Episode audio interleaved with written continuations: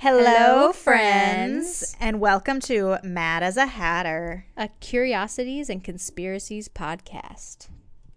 So, this is episode six. Oh my gosh, we're getting so close to 10. I'm so excited. I'm so glad that you all have stayed this long. yes, and thank you for sticking around, even though those first couple of episodes were really long. Yeah, and the first one was a little rough with the sound, but it's fine. It's gotten better. Yes, it's all a learning process. We know how to do curve. this now.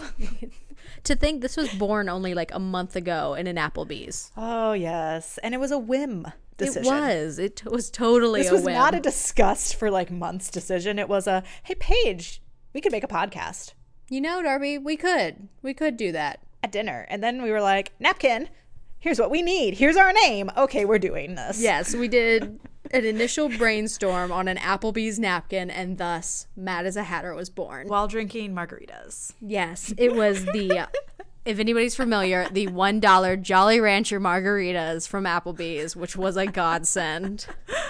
Yeah.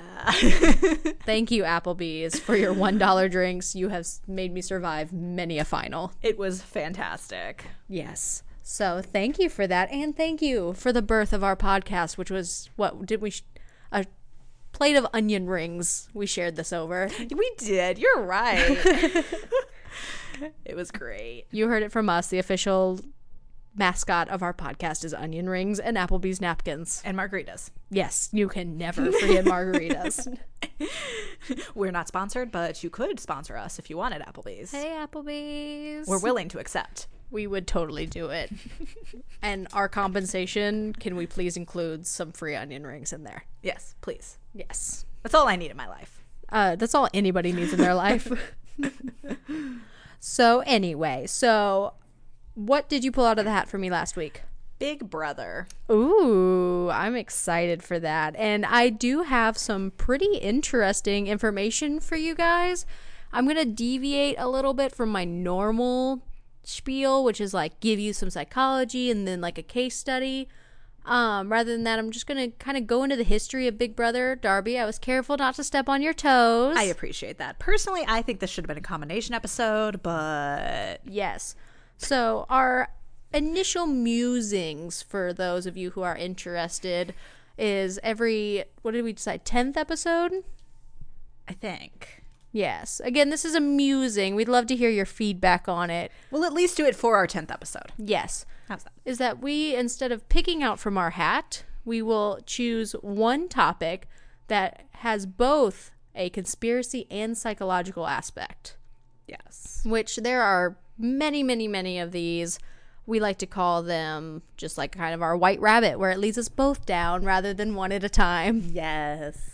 So we will every tenth episode have a white rabbit episode um, that features both of us. Um, initially, this was supposed to be one of our topics, so you will hear about Big Brother again. Oh yes, no, it's staying in my hat. which is kind of Big Brotherish in and of itself to come back and always be looming over us. Big Brother will keep coming back because it's a constant conspiracy theory. Let's be real. Yeah, seriously. And he and I you will learn here in a second. I more went into the history of where Big Brother came from rather than how it's prevalent today. He's watching. He is watching. He's got he needs to make sure I don't toe Darby's line. Yeah, I'm watching. Oh yeah. Every time I would be like, "Hmm, this is interesting about Big Brother." She'd shoot a look over me and say, "Stop it." so I I had to stay very close to psychology alone. So, let's get started. Darby, do you know where Big Brother started? 1984. Yes. You are correct.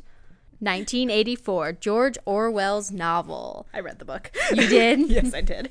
It's on my bookshelf. It's one of those many, many things I want to read. Although, after researching, I did have to look into the book. It is thoroughly spoiled for me. it was a school assignment. Ah, that. it actually. I don't know. What did you think of it in the end? I liked it, but I like stuff like that. Yes. I've Um, heard mixed reviews, but I think it's really interesting that a lot of that stuff actually happened. Mm-hmm. By Hey, hey, hey, now you're stepping on my toes. With the history. oh, well, nah. okay. I know. Sorry for those of you who didn't read 1984 in high school because I thought that was normal. It was. I I know the other English classes read it. I did not, and I was really sad about it. And it has sat on my bookshelf forever, meaning to be read on my dystopian shelf. Yes, I have a whole shelf dedicated to horror, serial killers, and dystopian novels. It's actually grown beyond the shelf and is moving on to two or three more shelves. Some of them are in my house. Yes, I am actually looking at the Encyclopedia of Serial Killers right now, which, if you do not own, I highly recommend. It is very interesting and it sticks to the facts, and I like it a lot. And it also gives you really fun looks when you're sitting on the poolside reading it. I bet it does. It does. I'd imagine so. So, I am going to talk a little bit about the novel because it does relate um, to my story and to the psychology behind everything. So, if you have not read the book, don't worry. Don't skip this part. I am not spoiling the ending. No I've heard- spoiler alert. No spoiler alert. I was nice, unlike Darby. I didn't talk about the ending. I talked about. You talked about a ending. Okay, well, you know what? Debatable. For those of you who have not, who are jumping around or have not caught up, that was the Bandersnatch. So thankfully, Oh, yes. only one was ruined for us. well, it was a mid credit scene. True. Um. it's fine. I spoil stuff. I'm sorry. Yes, I. It's something you learn as her friend that Just wait makes you want to not be. a- I'm just kidding. Wait till Avengers Endgame comes out. I'm sorry. I'm pre warning. I will spoil it once I see it. That's fine because I'm probably not going to watch it, so I'll just learn through Darby. What I'm, you know, I'm not an Avengers fan. Okay, so part of my obsession with conspiracy theories is I love movie theories too. Okay. I will talk all day long about the Disney Pixar theory. All day long. What about Marvel theories? I love Marvel. I do. Okay, I feel like I everyone's like I'm only going to listen to Darby's episodes now. I don't like Paige anymore. She doesn't like Marvel. I love Marvel. I love I'm on these episodes. so- Yes. They're like, I don't care. I just don't want to listen to Paige. I'm going to skip all her parts. No, I love Marvel. I love comic books. I love everything superheroes and villains, especially villains. Psychology. I'm sorry. I love my villains. Um, but the Avengers series, the movies, I don't, they just lost my interest. I did watch the latest one, Which one? Infinity Wars. That's not the latest one, but okay. Which one's the latest one? As of right now? Well, the one that features the Avengers, not just one person. Okay, but to catch up, you got to watch all of them, and I'm pretty sure as of right now, it's Ant Man the Wasp. I did watch that. Okay. I like the standalones. Let me clarify. So when it's the entire Avengers movie, I'm not a huge fan. I don't know why, but when it's the standalones, in love. So, okay, well, you watched Infinity War, so that makes sense. I was going to ask how you understood the ending if you didn't watch Infinity War. I did actually watch Infinity Wars after Ant Man and Wasp, and Okay, it was so very confusing. how was that ending? how was that ending for you? I need to know. I was more, I was like, why are they just dissolving into dust? What's going on? I'm so co- uh, spoiler alert. No. Everything, it's been spoiled already for everybody. Let's I be know. real. I- and I'm just like, what's going on? Who's this purple guy? I don't know what's going on. His chin looks serrated. I don't like it. yeah, I. for those of you questioning, Thanos was not in the end of it. he was not in that. He was the in the end of one of the like very first. He was in the end of a lot of the very first ones, yes. Yes. So I do. I love the standalones.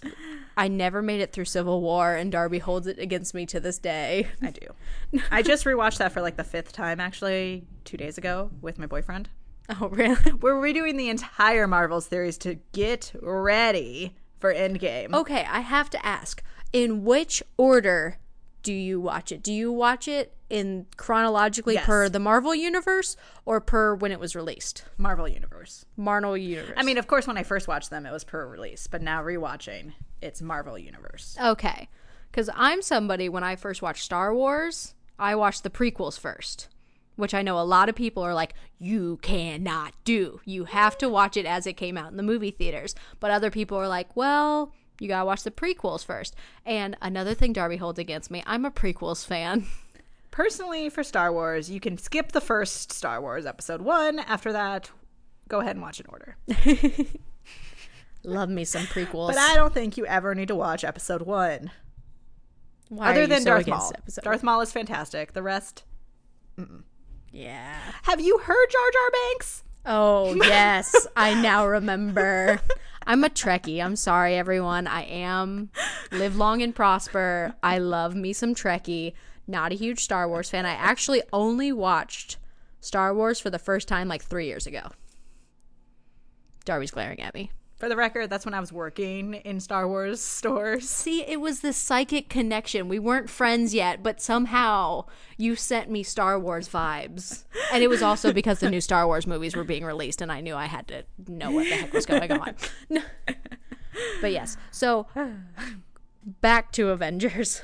I do love it, and Black Panther is my absolute favorite. I I actually watched his shows and read his comic books before he came out with the new Avengers movies, but how they did it in the movie, fantastic. So, how do you like Black Panther and haven't seen Civil War all the way through? I he's the one thing that would get me through it. He's the one thing that would get me through. You're it. just adding to this list of I don't understand. I know. I just Ugh. I think it's because I'm so sorry everyone and especially my best friend Lauren if you're listening to this right now I'm so sorry. I I'm not a Captain America fan. Oh, I'm Team Iron Man, but you know what? And every time he's in a lead and he's arguing with Tony, I can't deal with it.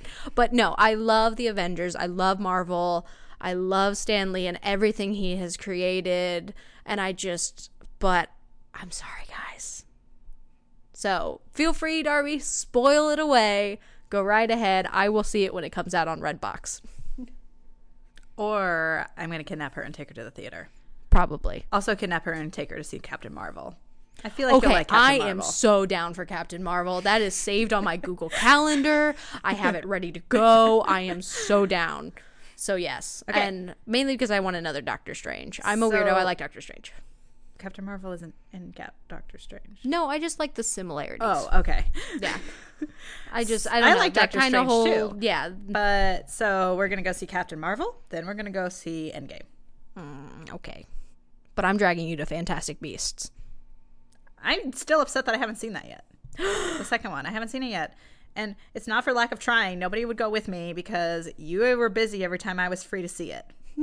I'm sorry. I'm sorry. I'm so social and you're lame. I'm just kidding. And my boyfriend doesn't like the Fantastic Beast movies, so Which is a big beef I have with him. Alec, if you're listening to this, I'm not going to apologize for it. I'm sorry. Okay, so Darby is all Disney all the time. I am all Harry Potter. I am obsessed with Harry Potter. Any of you, email me. I will play you some, against you in some Harry Potter trivia. Let's do it. I'm down for it. Mad Hatter Podcast at gmail.com. Let's do it. Send me an invite. Either way, I am obsessed. So if it has anything to do with Harry Potter, I'm there. So, Darby, I'll let you drag me to Endgame if you let me drag you to both Fantastic Beasts. Yes. Except I will not be being dragged. I'll be voluntarily going. True. but just let me have this moment. I need their. no, I'll drag you to Mary Poppins. Okay, yeah, that's a drag. I love Disney, but I just I feel like Mary Poppins is not as magical. She's the epitome of magic. She has a magic bag and a magic measuring tape and a magic umbrella. She is magic. Just a spoonful of sugar. Yes. Go down. she gave you some good life advice and some good fun times. I'm more of a Nightmare Before Christmas, Alice in Wonderland. Every Hot Topic fan ever. Which I say as somebody who totally loves Hot Topic. Lion King, as you heard about in the last episode. Yes. So throughout this podcast, and I'm so sorry, we are now at so many, uh, 14 minutes in of pure movie talk. I'm so, so we've sorry. derailed. Some of this might be cut out. I'm taking it. We have not derailed. We have gone flying off the tracks. We went, the train is on fire. Wait for it. We went down the rabbit hole. Aw, you used our tagline. that was meta. no. So I'm sorry. The train is on fire. Everything is on fire. I am so sorry. How did we get from Big Brother to this? Um, spoilers. We talked about spoilers. Oh yeah. So, spoiler alert, if you want to just go ahead and jump forward. Jump forward. They're already forward. Yeah, don't jump forward. Now we're actually beginning.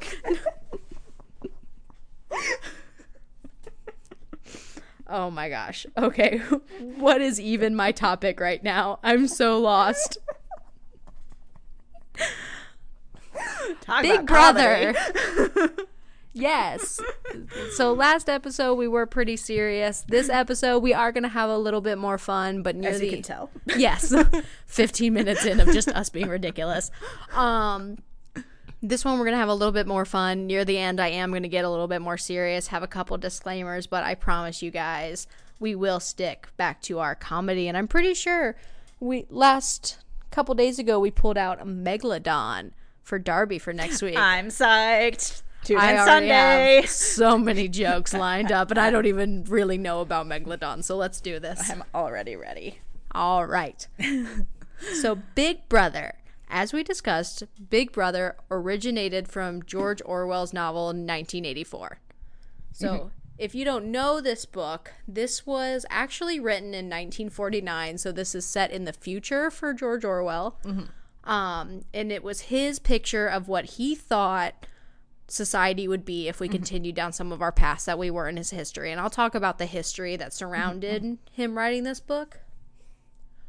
But anyway, so Q main character Winston. Do you know who? Winston. Winston.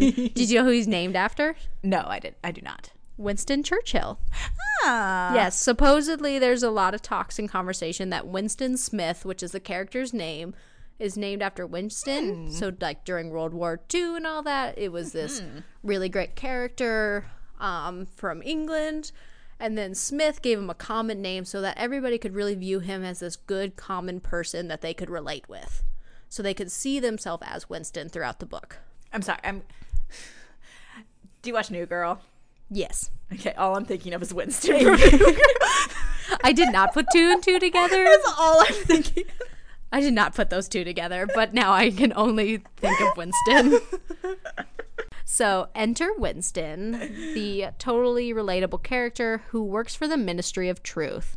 I could not stop thinking of Ministry of Magic. I literally thought you were about to say that. and I was like, Paige, wrong book, wrong book, wrong I know, I was like, Ministry of Magic! Yay! This is Harry Potter, actually. I found a way to talk about it, which you should totally do with the Harry Potter conspiracies. I'm pretty sure that's in my hat. Good. If it's not in my hat, it's on my list of things that needs to go in my hat. I know. I'm really sad. I have a book on Harry Potter and the philosophy behind it. I know I have J.K. Rowling in my hat. Yes, you do. Ooh, if anybody's if that's piqued anybody's interest, stay tuned. um, so anyway, let me explain this book. You're the one that would derail this time. I I can't with Harry Potter. I just I, It's too late. so Winston works for the Ministry of Tu- Truth in a place called Oceana. Yes, Oceania. No, Oceania. Um, sorry, it was the first time I read that out loud. So, let me describe this paradise to you that is Oceania. So, this is the ultimate utopia. For those of you who are instantly jumping to correct me, I'm getting there. I'm getting there. Don't worry. Don't worry. So, in this mind, it's supposed to be the ultimate utopia in a world ravaged by constant war. This was supposed to be a place of unity, of strength, of greatness, mm-hmm. but it was anything but that. So, a really big part of Orwell was that he was trying to give give society with his book a warning about the price of a utopia.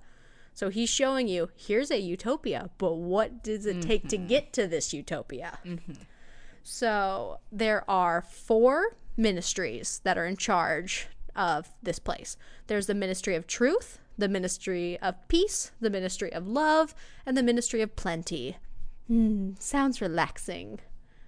kind of sounds creepy, but okay. True. but this these ministries would actually star on an episode of Sesame Streets featuring opposites. Okay. yes. So, as Elmo would tar- start to talk to you guys about, these are these ministries are anything but what their name is. They are complete opposites. So the Ministry of Truth, which is where Winston actually works, they're in charge of writing propaganda. Ministries of Lies. Exactly. They change history and they write down things. They take reports from the other sectors of the government and change the numbers and the information. Um, it's just a bunch of propaganda and lies and changing and censoring history. The Ministry of Peace is their army. They manage the war during this constant wartime. But through an army, you can get peace once you win the war. There are other ways to achieve peace, but yes, that is one way. Trying to throw a bone here. I know. the Ministry of Love. So, like, this is like the Ministry of Hate. ish. um, this is kind of like kind of like the headquarters, like the main center for everything, but it's also the site of torture.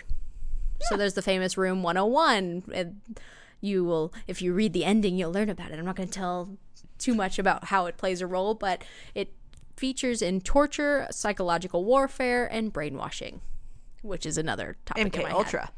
Yes, basically, Jumping to two, three, epi- two episodes ago. I think so. I don't Yes. remember what number. Mm-hmm. Anyway, and the Ministry of Plenty. So they were in charge of rationing supplies and food, and they did not do it so well. In fact, that many people were starving. There's all of this is led by Big Brother, and he- there's a all throughout the Oceania. There's these posters all over the place, big, bold, colored, and it has a face of Big Brother, the leader of the company or the or the government there, that says Big Brother is watching. So that's where we get our famous phrases. Sorry, Big Brother is watching you. And if you actually Google it, and I will show you here on my computer, and I will post this because it is super fun. Who does that look like? Hitler Yes. we'll get back to that with a brand new hairdo. Yeah, he's looking sleek. so it is this stern, ominous face staring at you, saying, Big Brother is watching you. And this is all over the town. And not only that, not only do you have these posters reminding you, they are actually physically watching you. So all throughout town, all throughout the entire place, everywhere, home, work, bathrooms, your cubicles, your cafeterias, there are two way telescreens. And these are basically televisions that broadcast propaganda 24 7, but as you're watching it, they're watching you. So the government and the, I'm so sorry, the thought police, that's what their name is, watch the telescreens to make sure nobody is following any of the rules, uh, is breaking any of the rules. Nobody can follow them. No, no following them. You must all descend into chaos. So here you have Love is Banned. You have a mandatory two minutes of hate every single day where you have to watch a video of your enemies and profess your hate for them. I can't get over how happy you look while you're saying this. I love dystopian novels, and I, as soon as I get home tonight, I'm going to pick up this book. I am so excited, even though it is completely spoiled for me. I love dystopians. They're my absolute favorite. Favorite. Those are what I read, either that or Apocalypse. I'm so sorry for everyone who now thinks, "Oh my god, she's so weird." I told you at the beginning of this podcast that you were going to be a serial killer. Nobody believed me. I'm a going down that rabbit hole. No, I do First not have murderous intent. I said that. I also said we would be featured on this podcast. It looks like I'm headed there first. Do me well, Darby. Do me well. oh, I will. so this that's really most of it. Just a quick synopsis of the plot. Um, Winston he works for the Ministry of Truth, but he starts a diary, which is actually punishable by death, um, detailing his thoughts about how he doesn't really his disagreements with the government. Um, he falls in love with this girl named Julia, which is also not allowed. Um, and then they eventually join the Brotherhood, which is an underground um, association that wants to bring down the party of Big Brother, led by Emmanuel Goldstein. So, I'm not going to spoil the ending for you.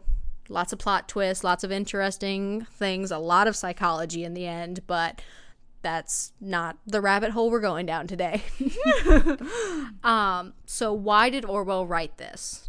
What would give him so um about sorry, 35 years he's writing this book set 35 years in the future. Why would he write such a dystopian society for us? Why did he write this? So, the world that Orwell was living in at the time, the real world, not the book, um, it would it mirrored Oceania almost identically. So he wrote this after World War II, and he was saying like, "Hey, if we keep going like this, this is what we're looking at, and it don't look so hot." Yes. Accurate. Yeah. So he um, grew up in a time where Spain, Germany, and the Soviet Union were all tyrannies at that time. It was he led he made Big Brother very similar to Hitler and Stalin, Stalin's leadership. Not only did he Very much Stalin like. Yes. so the picture of if you just Google Big Brother poster, um, he actually modeled the person to look both like Stalin and Hitler, um, because they were both leaders who they uh, eradicated anybody who did not uphold their values or what their government was trying to press. They had complete control over everything, and they devalued all human ideals. Well, and they had the secret army They did. that would walk the streets and just take you away if you betrayed them. They would, and they were monitoring. Yeah. And part of Oceania is if you did break a law, you was either death or a forced labor camp. Yeah. Sound familiar? Like it's very Stalin like. Sorry, it's more Stalin than Hitler because Hitler didn't have the secret army, but everything else he had. he had his own. They weren't so secret. They weren't secret. They were very in your face. They they were very there. Stalin was like Yeah. undercover people. And he actually also um, mirrored the media with like the 24 7 propaganda that was played by the telescreens. Um, Orwell actually worked with BBC during World War II. And during his time there, they actually were operating under a lot of censorship and what they could and could not post and publish. And that he actually had to lie and fabricate a lot of things, just like Winston Yeah. did with the Ministry of Truth. Um, and then also he created the thought police in the novel, which were, as you said, the secret military, those that they would get rid of any thoughts unapproved by the party. So Yeah. you weren't even allowed to think separately. You had to be in complete and utter faith to the government. So, Sorry, I'm now I'm thinking of um Handmaid's Tale. Yes.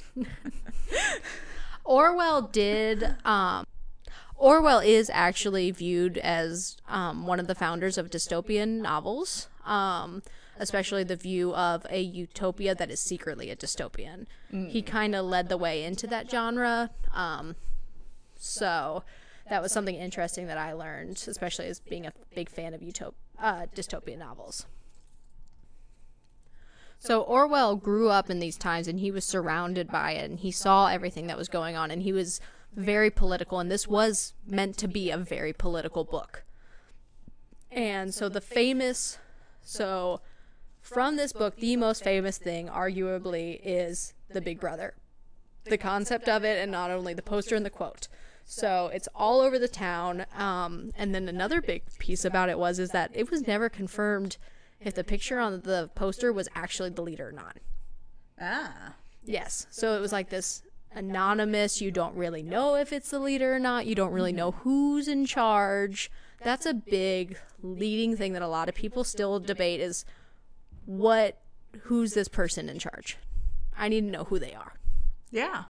So, according to Anthony Burgess, um, George, George Orwell actually got this concept from this company called Bennett. They were advertising education and correspondence courses to students. So, back in Orwell's time during World War II.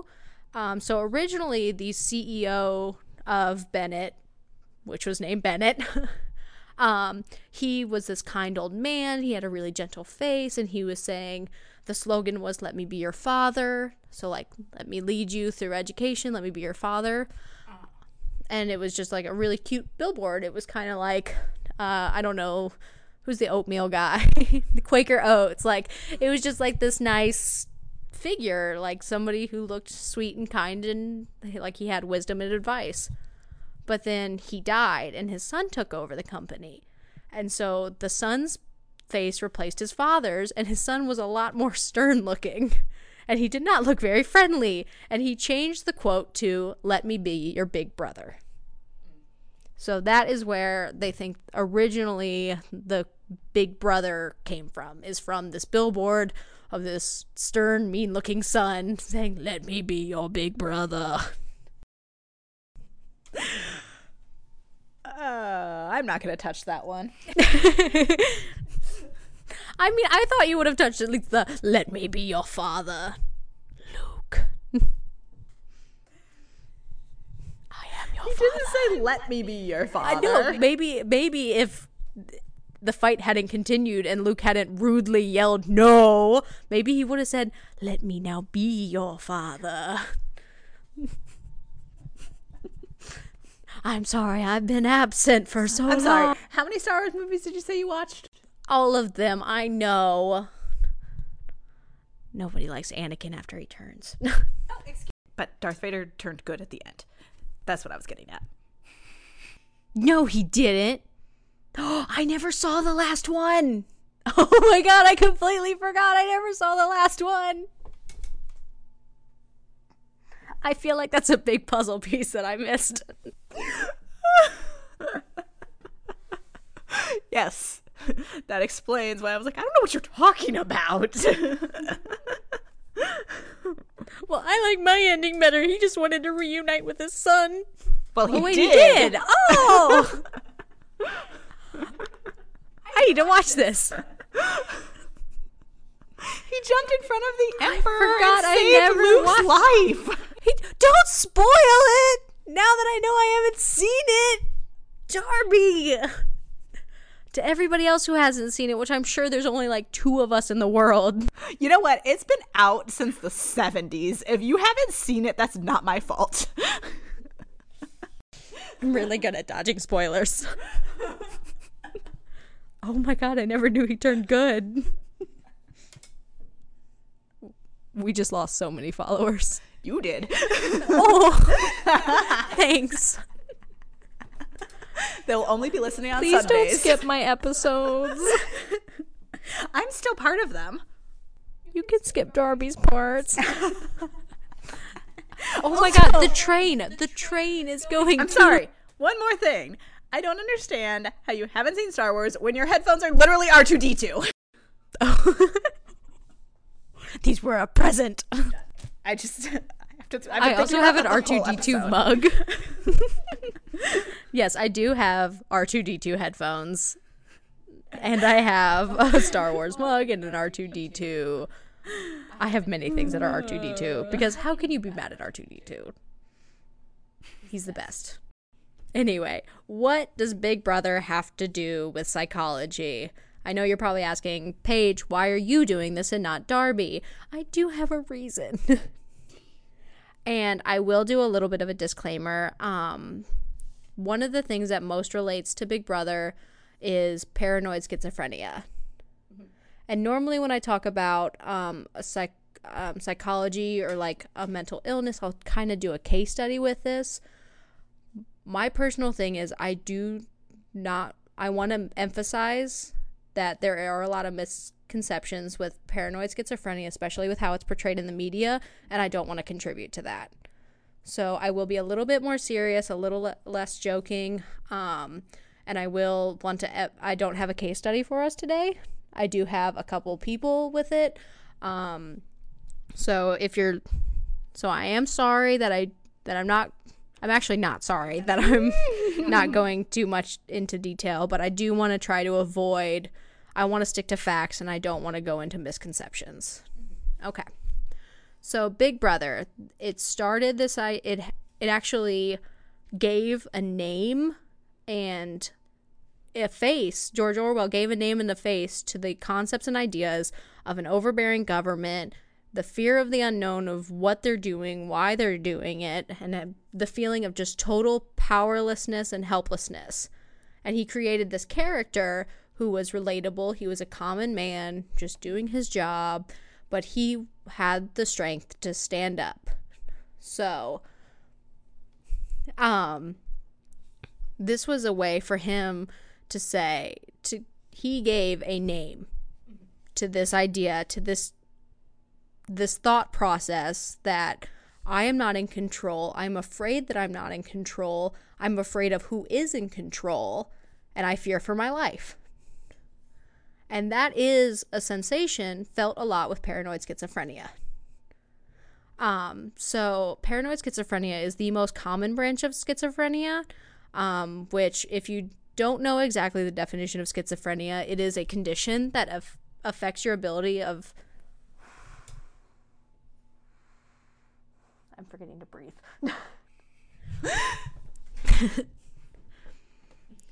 if you're not familiar with schizophrenia, it is a condition that affects your ability um, to think, behave, and feel. Um, it kind of alters how you um, how you perceive things. This actually affects 1.1 percent of the population. Um, and while that may seem like a low number, if you take that in total consideration, that's a lot of people who are affected by this. Mm-hmm. And it's in a way, it's kind of a, it's a disconnect from reality. You are seeing things, thinking things, feeling things that do not have a basis in reality. Mm-hmm. So something I learned kind of a little bit is that there are many different types of schizophrenia beyond just paranoid. So there is paranoid, there's disorganized schizophrenia. So that's like disrupted speech and behavior. They can have a flat affect where it's just flat, emotionless, no no responses, or they can have an inappropriate affect. So laughing at a funeral or somebody telling you a joke and you start crying. So like an inappropriate response to a stimulus. So it's it's kind of like your brain is jumbled up and things aren't connecting the way that they should.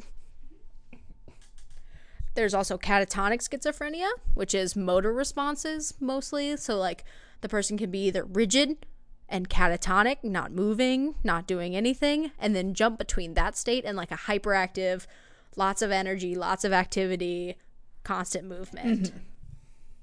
There's undifferentiated, which means they show symptoms, but they don't they don't really fit fit into one category. Which that one's probably the most common known. Yes. And actually one that most people don't realize is one and it's the last one that I have for us is residual. So, uh, there are people um, who have schizophrenia, but they have a schizophrenic episode.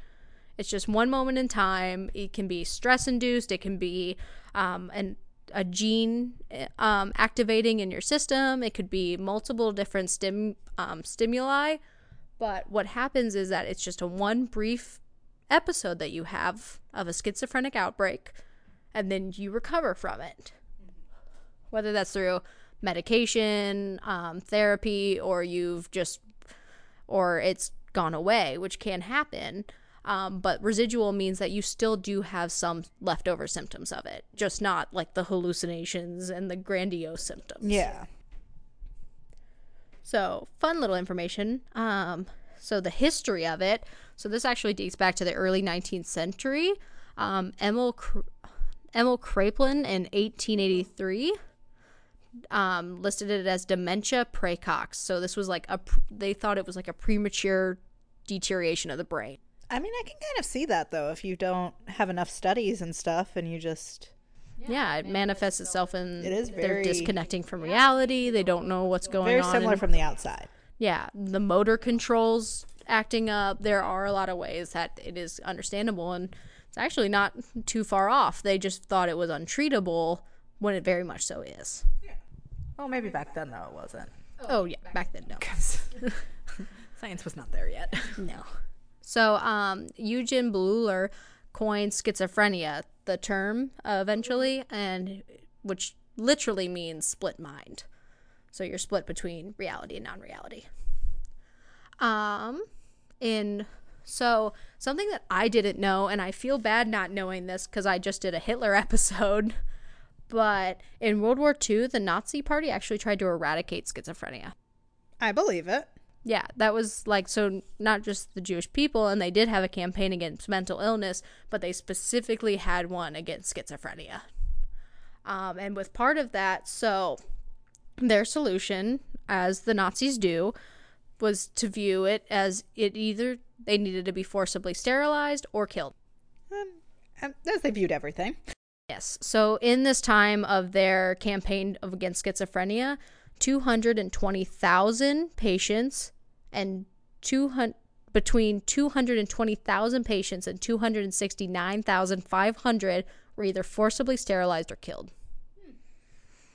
Um, this total, so, and then I was like, wow, that's a big number. Like, that's a ton of people who were forced against their will. Either they were in asylums or patients, or they were just in their homes. And there was talks that they might have schizophrenia. Um, and they were forcibly sterilized. And this is World War II. Those methods aren't always, they aren't what they are today. or they were murdered.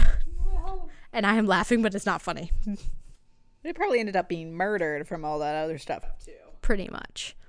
Um, but something I found really shocking with that, so those numbers actually represents between 73 to 100% of all individuals with schizophrenia living in Germany between 1939 and 1945. Perfect. Yeah. So they killed either 73% or 100%. So actually, after World War II, and I think up until present day, Germany does have a very low rate of schizophrenia, mostly because schizophrenia is genetic. That is one aspect. Yes, that is one aspect that a way and a condition that you can um, have schizophrenia is through genes. And so by eliminating the gene pool up to 100% possibly, that really narrows down the waters. Yeah. Yes. So that also doesn't follow for cases that are not gene induced. Um, so that was something I was really shocked by, and I had no idea. So, speaking specifically about paranoid schizophrenia. So this shows up at different ages and times. There's no real set time. It does. It is known that men usually start earlier than women, um, and so the main core piece of paranoid schizophrenia is delusions and hallucinations organized around a central theme. So, with disorganized schizophrenia, you can also have delusions and hallucinations, but they don't have a central theme. So, like your theme could be Big Brother. I, but these, all of these themes are usually persecution or grandeur, like there's somebody of importance, but mostly it is um, people with paranoid schizophrenia do believe there's a threat against their lives. They believe they are there are people coming after them, that they and their loved ones are in danger. Um, and that's scary. That's scary to live in, especially if everyone around you is telling you that's not true and that's Yeah. not real, and everyone calls you crazy. Like, but then you, in your heart and soul, believe I am in danger. My loved ones are in danger. Yeah. I can trust no one. I can trust nothing. This coffee cup might have a bug in it. I don't know. Like that's terrifying. Yeah. Um so that is the key part of paranoid schizophrenia is that they do believe that and a lot of people questioned whether George Orwell did have paranoid schizophrenia. There's no real evidence to show it. So I'm not going to cite that as a theory or even a suggestion, um, just like an idea that some people did believe that. Um, but a lot of people think that he did give a name and to this feeling that a lot of people feel, but then with people with paranoid schizophrenia and other things, they pick up on that theme. yeah. That is there, that is grounded in reality, but they take it to new heights. So they may view these threats that everybody feels in data life. So like Big Brother, like there's a lot of psychology behind it and that people feel like they're terrified because of current political climates. Something a lot of us know today. I'm not going to get too much into detailed polit- politics, but there are it is known as a fact right now. This is a scary political climate. for a lot of individuals. And I'm not going to dispute that. And if you don't agree with me, I'm sorry. Um, this is a scary political climate. Um, technology is very, very advanced, and it's hard to understand as a common person if you don't know technology. Yeah. I was fighting with these microphones earlier. so, technology is very advanced, and we have no idea its limits and capabilities. And George Orwell came up with these telescreens way before those things like FaceTime and two way viewing was actually a thing. So for somebody to see this theory of oh the government can watch us through two way screens and then to have a MacBook computer with a camera, camera pointed at me right now, that can those those ideas that were sh- that were brought up in Big Brother are very much so grounded in reality and but at times can be viewed in even worse ways with paranoid schizophrenia. Um, and then there's also that is the delusion that the government is too powerful, too controlling. It's watching you. Um, which I mean, me wholly, I don't. I hit the terms and agreements without reading it, so I have no idea what I've agreed to. I'm somebody who kind of personally. I don't completely subscribe to Big Brother, but I definitely think that there is a lot of information monitoring today. We have the technology for it. I'm not going to say that it's not a thing. Yeah. Well, I'm not, that's for another episode. Yes. um. So, and then there's other aspects of our society that lead to these delusions and real feelings for everyday people. Um, there's the use of fear tactics, which they did in George Orwell's Big Brother, and what Big Brother does. Fear tactics are scary because they are successful. Mm-hmm. Fear is one of the most powerful manipulators. Mm-hmm. Any psychology textbook will tell you that. They can use your fear of loved ones, your fear of, of being harmed. You, they can use your fear of me personally. I just watched King Kong for the first time and I'm terrified of monkeys. and that was an ordeal to get through. but I did cry for King Kong in the end because that's a really sad movie. So, and I felt so bad for him. But so fear is very powerful emotion, and then there's the fear of the unknown, and then also conspiracy theories there's a lot of documentation out on conspiracy theories, and it's hard not to buy into those, especially if you're in a mind that's struggling to decode reality from non reality. So it can be, so there are a lot of ways that it can slip into these themes. So, going back to paranoid schizophrenia, I'm going to wrap it up here, but so it is difficult to differentiate, but this does not. So, kind of some misconceptions. This does not mean multiple personalities. That's, a completely yes, completely different. Um, and it most um, patient you can have both. You can have multiple personalities disorder and schizophrenia. I haven't read much about it being a thing, but I mean, as always, it's always a possibility. Um, but this does not mean that. Um, and also something that I really want to point out, and the reason why I did not do a case study this time is because most patients um, do not have a violent temperament. They are not violent. But so their delusions and their fear for their life and these um, this fear of persecution that they have can make them feel threatened. Well, it's fight or flight. Exactly. I mean, that's human nature. Mm-hmm. Any and like if you back an animal into a corner, they're either going to try to run away or they're going to fight whatever obstacles in their way. Yeah. So, a common issue and something that I find frustrating myself is that media commonly portrays them as violent. If you watch like Law and Order or something like that, you will see a lot of paranoid schizophrenics viewed as the criminal. Oh, man. Okay. I just can't breathe today. I'm trying to wonder if you do have mold in your face. Because every time I'm down here, I can't breathe. I have my inhaler, don't worry. okay. Yeah. um so that's something that is an issue, especially with the stigma against mental illness. Um, that with paranoid schizophrenia, they are solely portrayed as violent, and that's not true. Um, there's lots of ways to treat it: medication, cognitive behavioral therapy, that which can handle symptoms not relieved by medication. Um, and there's a lot of people who have it that it's manageable. It's they're not violent people. Yeah. Um, but there are violent people with paranoid schizophrenia, uh, which does give it its connotation. One of the most famous is David Berkowitz. Yes, the son of Sam. So, um, David Berkowitz had paranoid schizophrenia, and his main hallucination and delusion that led him to kill all the people was that he believed the neighbor's dog told him to do it. Mm-hmm. So, not even his own dog, his neighbor's dog. So, the dog was whispering to him and talking to him, and a lot of people are like, oh, well, that's just a thought. If this is an intrusive thought in your head 24 7, and then you see it physically with your eyes and hear it with your ears, that's, I mean, honestly, it's hard to debate. Let me go get Peanut. I'm sure she'll tell you that. Yes, Peanut will whisper to me. Your dog doesn't talk to you? Mm, no. Oh, hmm. we have long chats into the night. She actually told me something about you. now I understand why you get excited when she comes near you. She's your friend. The basilisk Another famous person with paranoid schizophrenia was actually my last podcast podcast episode, Ron, uh, Ronald Reagan's attempted assassination by John Hinckley Jr. He had paranoid schizophrenia and the, the delusions.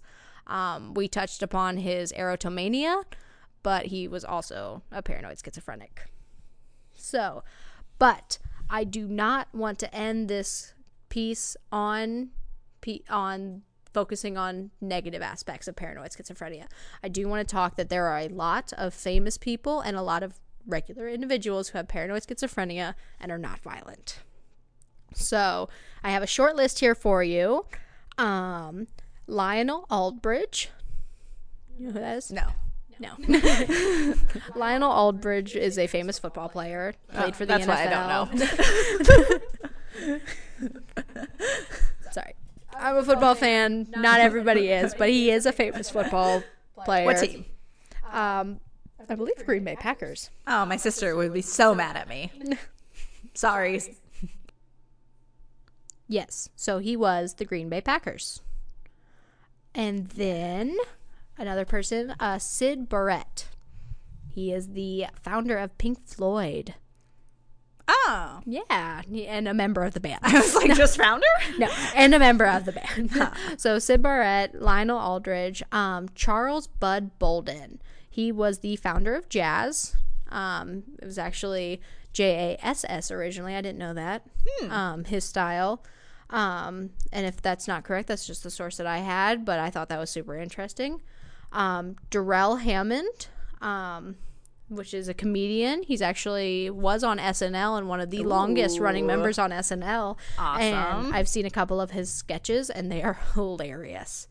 Um, Veronica Lake, going back, she was a film noir black and white actress. Um, absolutely stunning. So this is the one that I was typing up this list when when I was next to you and I gasped really loud and I refused to tell you who it was. Yes. Abraham Lincoln's wife. Not surprised. Not surprised? Not surprised. I was surprised. Why were you not surprised? I mean, have you read anything about her specific? No, I mean I know she like watched her husband get shot in the head, Well, I mean, which I know is not a precursor to paranoid schizophrenia, but no, but she just had a lot of like ideas that she'd go back and forth on all the time. Hmm. That that would apply. So, yeah. Oh, well, I hear I was shocked. I had no idea. I didn't think Honest Abe's wife. Yeah, I mean, I didn't know until you said it. I'm just saying, I'm not surprised. yeah, no. Um, and then finally, and there's a long list. I just wanted to hit some key points, but one of the most famous people um, known for possibly having paranoid schizophrenia, Vincent van Gogh. Yes. Yes. Although I forgot or about our art teacher. We do have an art class, and she did just tell us that he is Vincent van Gogh. I'm trying to pronounce this right. Gogh. Gogh. Gogh. I'm so sorry to headphone users. Gogh. But uh, he's Dutch, so apparently it we have to pronounce it that way. Yes. And my boyfriend has a lot of Dutch heritage, so I really want to do it justice, and I'm so sorry if I'm doing it wrong. I'm trying my hardest. So Vincent van Gogh is the famous painter, Starry Night, um, The Bedroom, uh, Sunflowers Cut in a his Vase. ear off, right? Yes. That's him? Yes. Yes. Yes. Probably why. um, but yes. Um, and actually, Vincent van Gogh, I act, I'm just going to go back to go. I'm so sorry. Um, he he actually has a very interesting background and a very sad background and is probably going to be featured later on this podcast. But that is actually all I have for you. I'm sorry it's not too much on Big Brother. It is definitely more suited for conspiracies, but I did want to talk about how it does still have a preference uh, sorry still persist in society it is not just a topic in a book and it is not just a topic in a, in a conspiracy theory it is something that people feel not just paranoid schizophrenia everybody does at some point feel some of these emotions that are brought up with big brother Yes. the fear the unknown the um, the lack of control it is very much so a psychological thing that is very prevalent in our society Yes. Yes. So, Darby, where can our our listeners find us? You can follow us. Oh, listen to us. Either I sorry. where can you find us slash listen to us? Okay, so you can find us. You can follow us on Instagram, Twitter, and Facebook at Mad as a Hatter, and you can listen to us on Google Play, iTunes, and Spotify. Mad as a Hatter. Yes. And if there's something you want to hear about, by all means, send us recommendations and suggestions. We're always looking for new hat topics. Um, and you can send those to madhatterpodcast at gmail.com. We are constantly moder- monitoring that, and we are always eager and open for more suggestions. Speaking of hat topics, Let's see what Paige is gonna do next week. shaky, shaky, shake.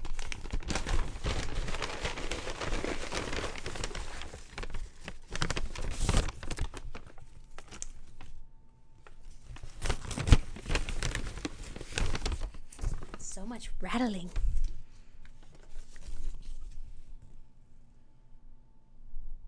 Bystander effect.